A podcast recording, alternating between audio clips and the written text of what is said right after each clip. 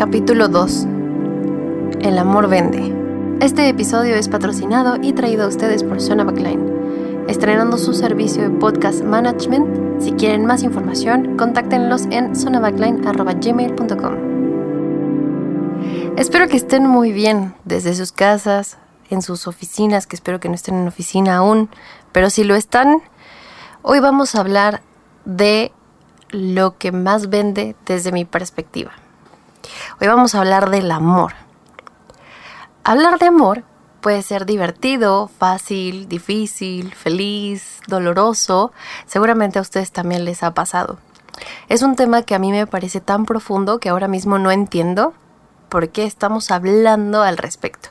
Sin embargo, estos días me he puesto a pensar en que el amor bonito ha perdido un poco de esencia, y no forzosamente porque hayamos dejado de amar, sino porque hemos decidido colocar distancia, o bueno, tal vez no decidido, nos han obligado a colocar distancia, y si hemos decidido digitalizarlo.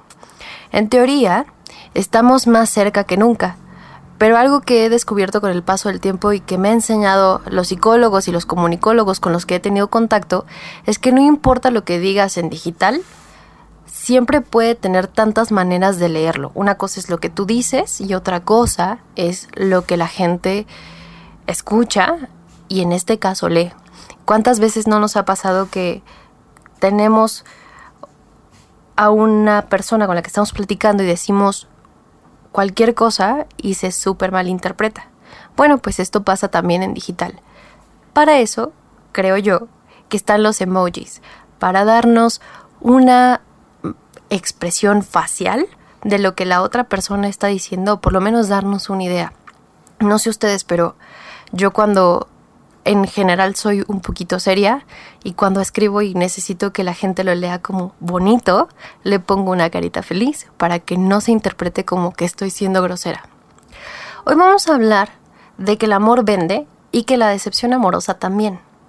He notado que muchos en esta época de encierro han, terminado con sus parejas y también que han comenzado nuevas relaciones.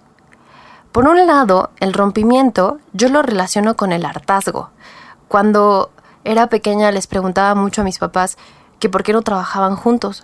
En mi cabeza ellos tenían que estar todo el día juntos porque se amaban, tenían que pasar más tiempo juntos y les decía, ¿por qué, ¿por qué no trabajan en la misma empresa? Y entonces ellos me respondían, es que no podemos porque nos vamos a desesperar, necesitamos eh, tiempo propio, espacio propio y crecimiento propio. Entonces, gracias a ellos ahora entiendo que cuando nosotros estamos en casa con las mismas personas, nos podemos también desesperar. Y por otro lado está esta parte de comenzar las relaciones a través de digital. Pienso que estamos muy acostumbrados a subir fotografías donde solamente nos vemos felices. E incluso creo que pasaría lo contrario si alguien sube una foto llorando o triste. Alguna vez un compañero de, del bachillerato subió una fotografía triste, llorando, y a todos nos hizo ruido. En realidad estamos acostumbrados a ver esa felicidad. Entonces, si tenemos personas a nuestro alrededor que solamente se encargan de subir fotografías muy producidas, muy felices, siento que corres un riesgo de que esa persona no sea como tú estás imaginando que es gracias al contenido. Entonces, eh, es difícil también para mí no llevar toda la idea de digital a esta parte porque como saben yo me dedico a trabajar en social digital. Creo que como personas que trabajan en el medio, nos acostumbramos a ver las dos caras de la moneda y analizar o tal vez sobreanalizar los contenidos. Pienso que las redes sociales también venden amor. Todos hemos esperado a alguien para que se conecte, para escribirle y saber de esa persona a la que estamos esperando. Y también puede ser un sesgo cognitivo del que los medios de comunicación se aprovechan. E incluso esto yo lo traduzco en el algoritmo de las redes sociales porque le dan más importancia al morbo de lo que te genera estar esperando el contenido de alguien en específico. Puede ser incluso tu crush. Entonces, esto véanlo como un disclaimer. Me regreso. Allá por 2002, Grupo Asir rebautizó una estación con el nombre de Amor y su eslogan es Solo música romántica. Y si hacemos cuentas, ya lleva ocho años en el mercado. Para ser honesta con ustedes, las personas que me conocen dicen que soy súper sentimental, romántica y muy cursi.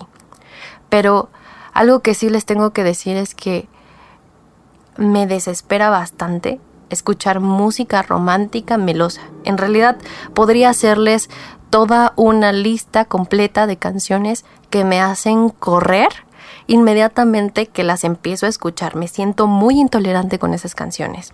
Podría incluso dejarles un, playlist de estas canciones que son literalmente las que otras personas utilizan para llorar y expresar sus sentimientos, pero a mí realmente no me gustan.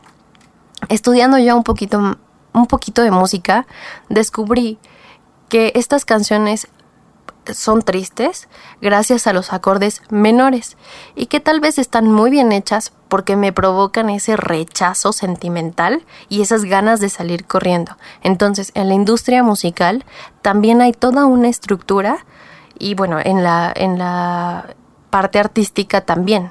O sea, hay toda una estructura completa para vender y aprovecharse de un momento de fragilidad de nosotros. No podría dejar atrás en este podcast el Día del Amor y la Amistad. ¿Cómo festejamos al amor?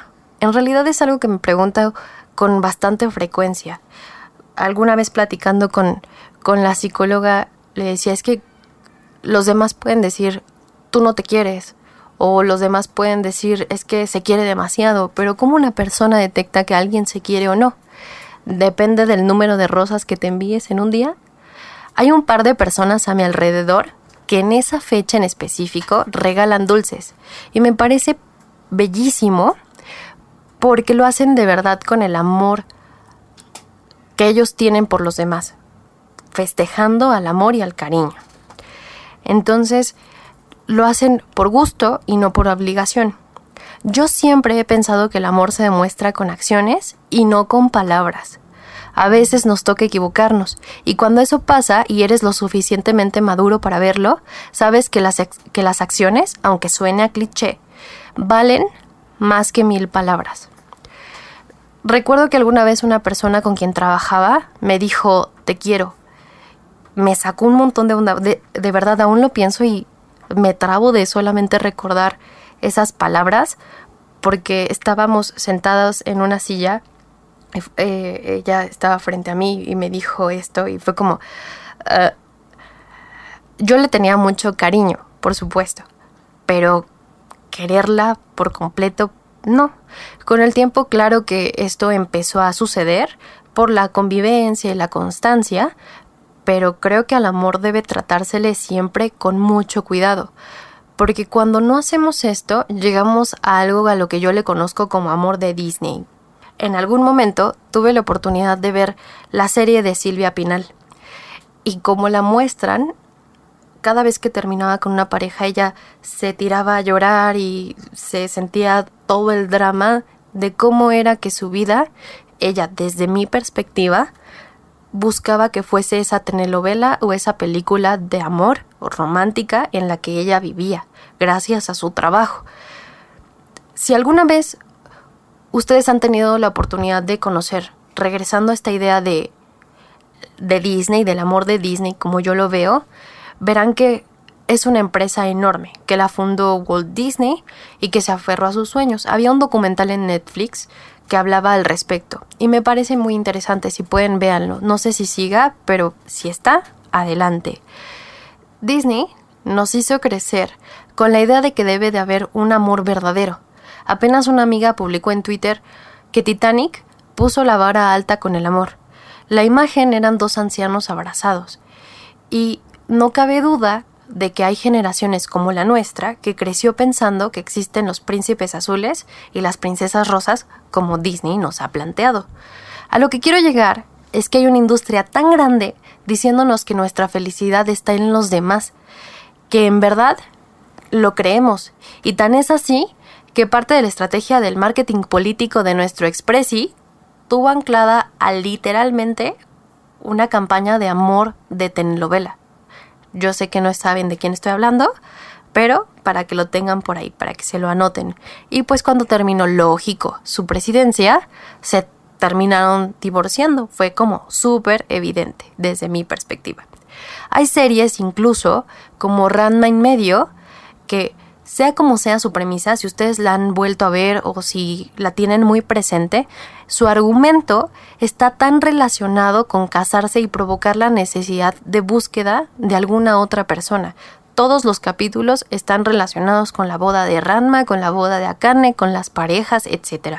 A mí me parece que eso, por supuesto, que vende. Si nos vamos más a la industria, espero que ya se dieran cuenta que Badir Derbez trajo a cómplices al rescate y a las telenovelas de Televisa de toda una generación al juego de nuevo. Esto fue cuando nosotros, bueno, yo nací en el 93. Más o menos estas telenovelas eh, fueron para esta generación, para los de los 90. Entonces, lo que hacían estas telenovelas era vender también este romanticismo entre los niños. Lo que hacían era dejar el amor al final. Siempre terminaban con que X era novio de tal, etc. Por supuesto, se aprovechaban de un sesgo cognitivo relacionado con la inversión de tiempo y esfuerzo para un final. Todos queríamos, como les comentaba, que fulanita fuera novia de fulanito y que era tan difícil porque en cada capítulo lo hacían como una referencia de que eh, Paquito le iba a decir a Juanita que le, que le gustaba, pero nunca se podía decir. Entonces nosotros nos quedábamos esperando en ¿por qué no le dijo? ¿Qué pasó? Entonces, eso es muy común en las telenovelas y eso, por supuesto, que vendía. De hecho, gracias a eso, Televisa, niños, por supuesto, cagó dinero con las producciones. Por supuesto que los macroconciertos vendían, ¿o no? Yo veía a mis abuelitos cómo se amaban tanto y que jamás se divorciaron. Pero lo que no te dicen es que todos esos cuentos pasan porque el amor se trabaja, o sea, todas las relaciones se necesitan trabajar. Alguna vez le pregunté a una persona que se casaría cómo fue su pedida de mano, si fue tan Disney como yo lo había imaginado, o como me imagino que algo tan importante debería ser. Incluso, ya que estamos en las horas, en la hora de las confesiones, debo contarles también que antes de tomar una decisión de ese tamaño, desde mi perspectiva, por supuesto, tienes que tener planeación y estimaciones en el futuro, por lo menos una guía para reducir el riesgo. Eso se hace mucho en finanzas y en mercadotecnia, llevándolo al trabajo, por supuesto. ¿Quieres que algo salga bien o medianamente bien? Necesitas investigar, necesitas tener información y necesitas planear y proyectar para saber si eso que esa decisión que tú vas a tomar en verdad es correcta. En fin, como les contaba, esta persona me contestó que no era como yo creía y que estuvo bien y ya. Eso me rompió de alguna manera el corazón, porque como todos, yo he sentido algo a lo que llamo amor verdadero y lo describo como un sentimiento imperdible que pasa por todo tu cuerpo cuando respiras y está bonito. Y también es lindo llorar por amor, porque todos hemos estado allí, o espero que hayamos estado allí. El caso es que otras tantas personas, y que gracias a Dios son mayoría, me han dicho que sintieron eso que yo me imagino. Pero el amor es una de las mejores industrias y de las que tenemos que tener mucho cuidado. Todo esto me lleva a cerrar con lo que les vine a contar y el por qué decidí hablar de la industria del amor, la sirenita. El cuento original es de Hans Christian Andersen se parece un poquito a la adaptación de Disney. En el cuento original, que por supuesto leí para ustedes, nos cuenta cómo la sirenita se enamora de un chico en la playa. Busca un conjuro que le ayude a estar cerca, por lo que pierde su cola y su voz para obtener un par de piernas. De hecho, hay un canal que a mí me gusta mucho que se llama Destripando la Historia. En él cuentan bastante allegado al, al cuento, vaya la redundancia, la historia de la sirenita. Entonces, el tema es que ella pierde su cola para obtener piernas y cuando ella camina le duelen los pies. El chico está enamorado de otra persona y pese a que él invierte tiempo con la sirenita, él seguía enamorado de la, de la otra persona y hacía además cosas que le lastimaban su corazón, por supuesto. Pasado el tiempo, el príncipe decide contraer matrimonio con la chica que él amaba. Esto sucede en, en un barco entonces llegan las hermanas de la sirenita todas pelonas y le dicen, oye, mira, te traje una daga, te trajimos una daga y tienes que matarlo para que tú puedas recuperar tu, tu cola. Entonces ella decide no asesinarlo y lo siguiente que pasa es que ella se suicida, se avienta del barco y se muere. Ella llega al cielo y le dicen que ha hecho muy bien por por no haber lastimado al príncipe. Yo creo que esto, esta historia más bien, cuenta mucho cómo es el amor. Cuenta varios tipos de amor.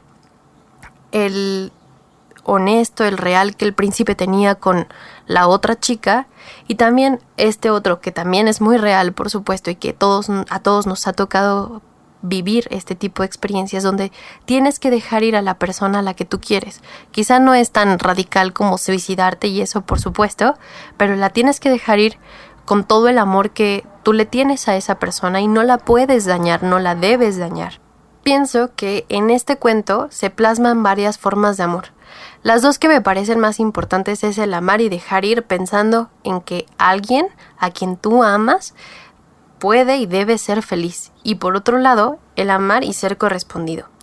Antes de dejar todo, e, todo por amor y enviciarnos por la idea de dependencia que busca llenar nuestros vacíos con productos, por ejemplo, debemos buscar nuestra realización personal. Dos de mis personas más cercanas son solteras y son mayores. No puedo dejar de admirarlos por su independencia y su paz. Ellos se encuentran muy felices al estar totalmente solteros y, la verdad es que no se arrepienten de esa decisión que ellos tomaron. Si lo compartimos o no, aunque suene muy trillado, debemos estar completos y conocernos para saber qué sí juega para nosotros y qué no.